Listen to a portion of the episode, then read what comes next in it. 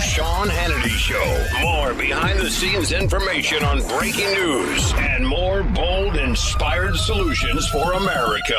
Live from the Hill, our very own Jamie Dupree with the latest news from D.C. Ah, the latest news from Washington, D.C. Jamie Dupree. Did you see Chicago, Rahm Rahmbo, Dead Fishes City? Apparently downgraded their credit to junk.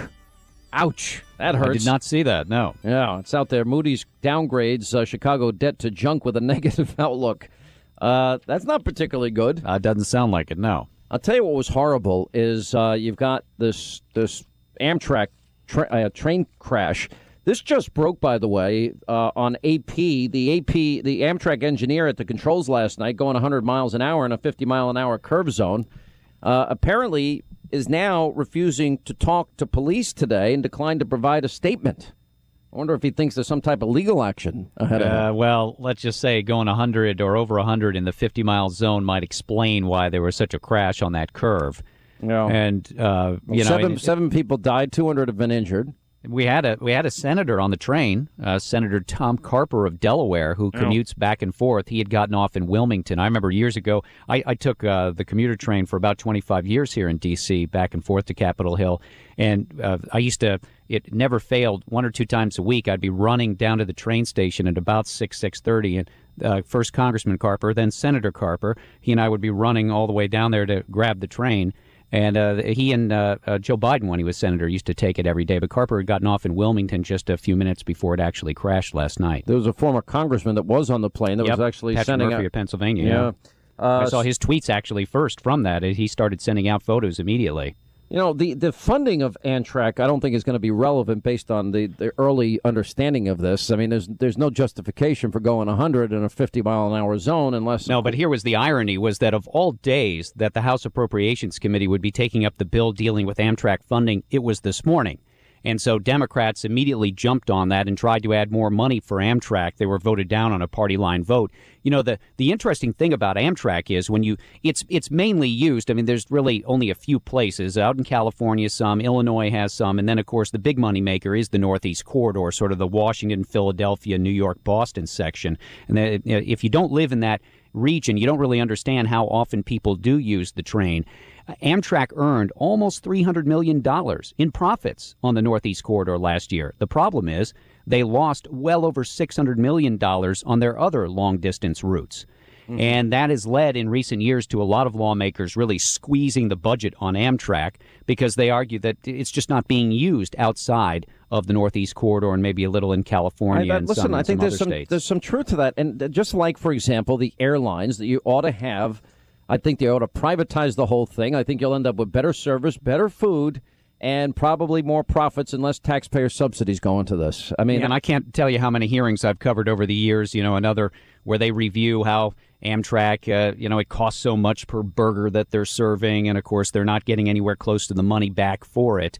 But realistically, those kind of train routes are only going to be really. You know, they'll really work well, the bottom line, in an area like the Northeast Corridor. And it's hard to explain to people if you don't live in the D.C., Philly, New York, Boston corridor, you don't get how taking the train is normal.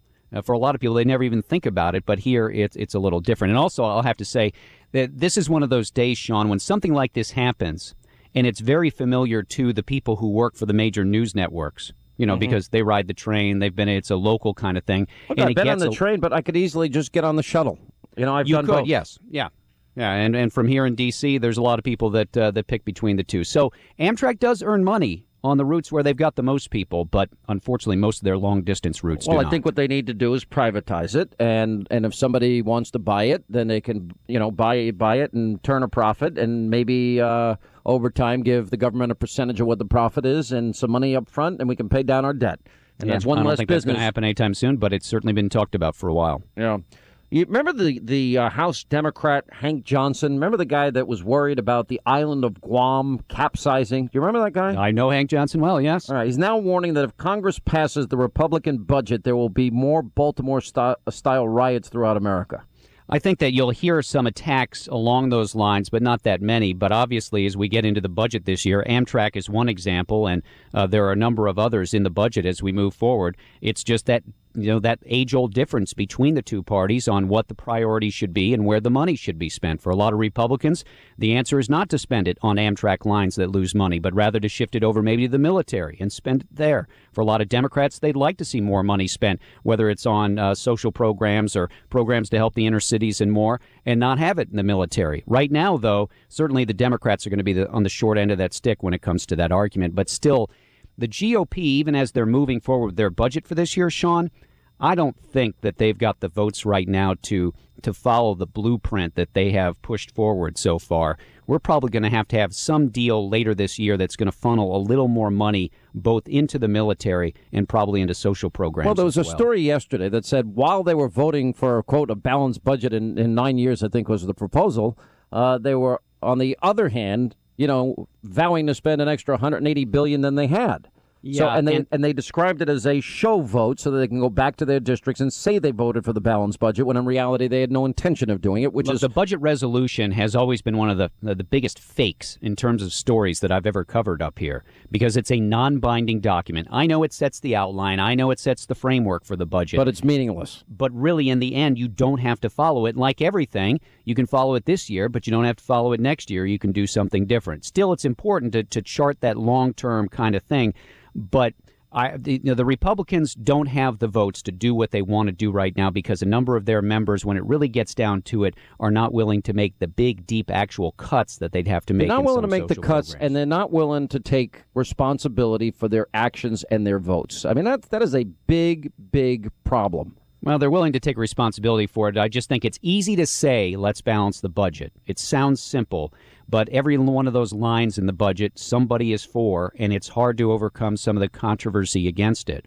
Mm-hmm. And I'm not, look, I, in, in the whole, when you go back 35,000 feet, it's obvious that the Republicans want to hold the line more than the Democrats do. I'm not I'm not trying to say that they're you know, but in, in many ways the Republicans would like to spend money as well, just on different things. Yeah, unbelievable. All right, so we have. Did you hear the uh, the education secretary talked about kids uh, should have 24 seven uh, a government environment to raise them? Did you hear Duncan say that? I did not. Would you like to hear it? Sure. Jamie, whenever I can surprise you with something, it makes me happy. I don't know okay, why. Okay, I'm glad. Happy, happy. Um, I think all of our schools should be community centers. Our schools should be open 12, 13, 14 hours a day with a wide variety of after-school programming. Um, thankfully, in the vast, vast majority of uh, communities around the nation, our schools are actually safe havens. Very little violence happening in our schools. It's really happening, uh, the vast majority is on, on the streets. If we could keep our kids there longer, we think that makes a lot of sense. Uh, more uh, vocational programs, more chances for folks to figure out what they're learning in school, how is that relevant um, to, to where they go the rest of their lives.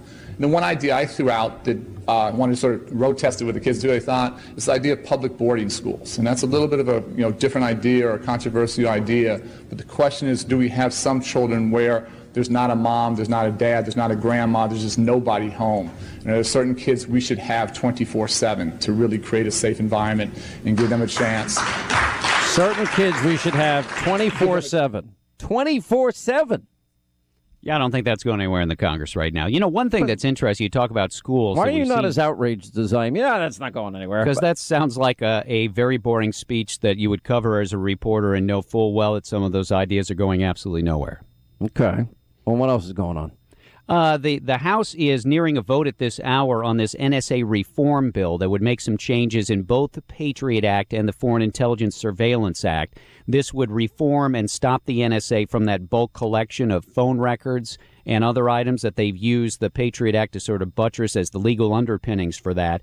Uh, and it makes some other changes in the bill, in, in current law as well, with some expiring provisions of the Patriot Act that expire at the end of the month. And to show you how much support there is for this, I think it's going to get, it might even get close to 350 votes in the House of Representatives today. There are some lawmakers who don't think it does enough to rein in the NSA. But this should get easy approval. It's got the backing of the White House, GOP leaders as well. And then the only question is next week in the Senate, do they try to get it? Uh, they have to get something done before some of these provisions of the Patriot Act expire at the end of the month. Rand Paul's been making some noise about a filibuster maybe on this issue next week. Watch for that as something just before everybody runs out of town. All right, we'll look at that. Is there any uh, 2016 presidential news you're following today? Uh, you know, Rubio gave a speech. to Senator Marco Rubio was up in your neck of the woods today at the Council on Foreign Relations, giving a speech about sort of it's been labeled by some as the Rubio Doctrine, talking about how he would uh, want to project more in terms of use of U.S. military force to defend freedom around the world, spend more money on the military budget.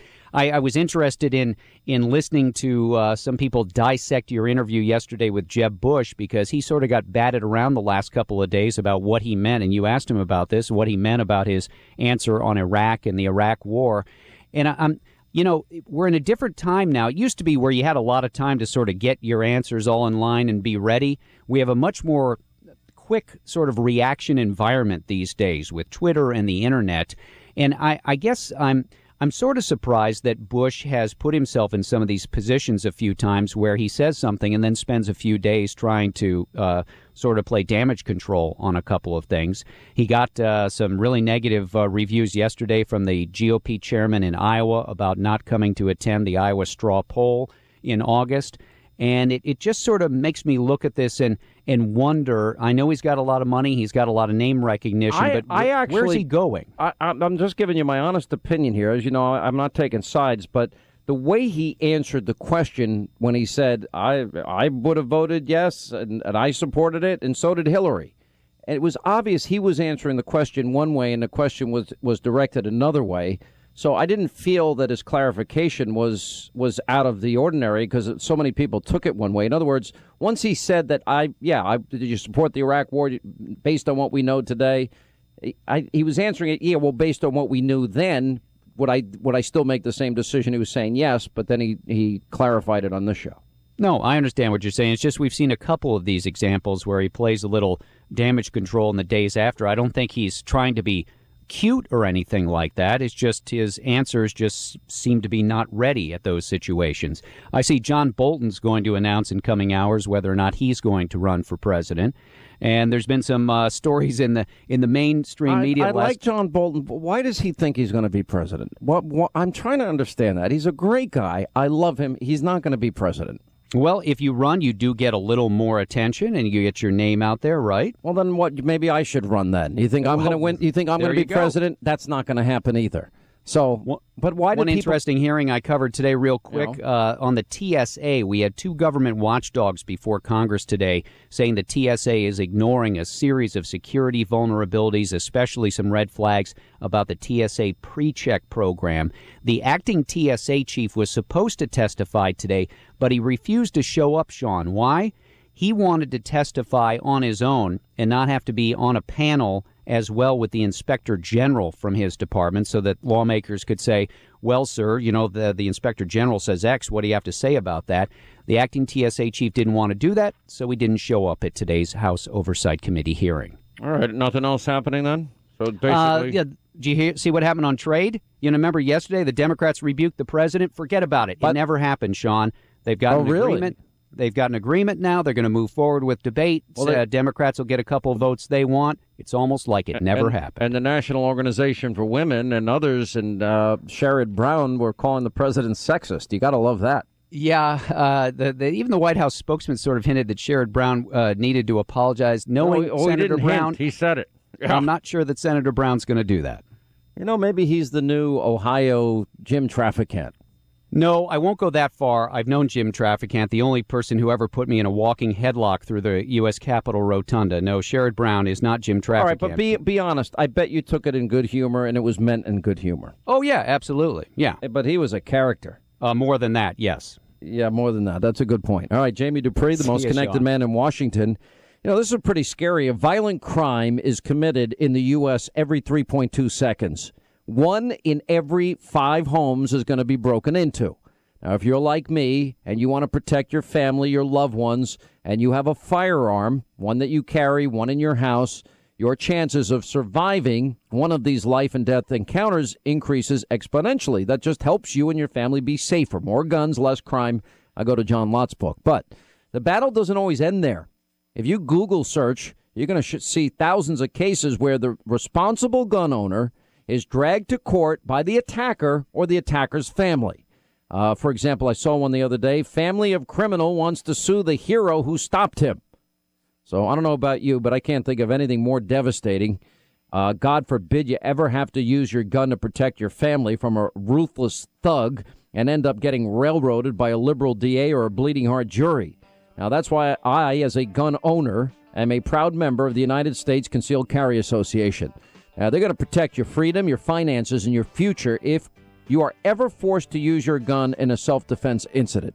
In other words, you'll sleep better knowing that if the unthinkable ever happens, well, you're going to have the most powerful legal team backing you up. They back up responsible gun owners like us in America. They'll have your back. Now, if you own a gun, if you're considering buying one, you need to check out the USCCA right now. Go to this website, defendfamily.com. It's simple. One word, defendfamily.com. Download a special guide that they have created for you, my listeners. That's defendfamily.com. Defendfamily, one word.com. Information download. Hannity and the breaking news you might have missed today with Sean's insider information. Sean Hannity. News 95.5 and AM 750 WSB.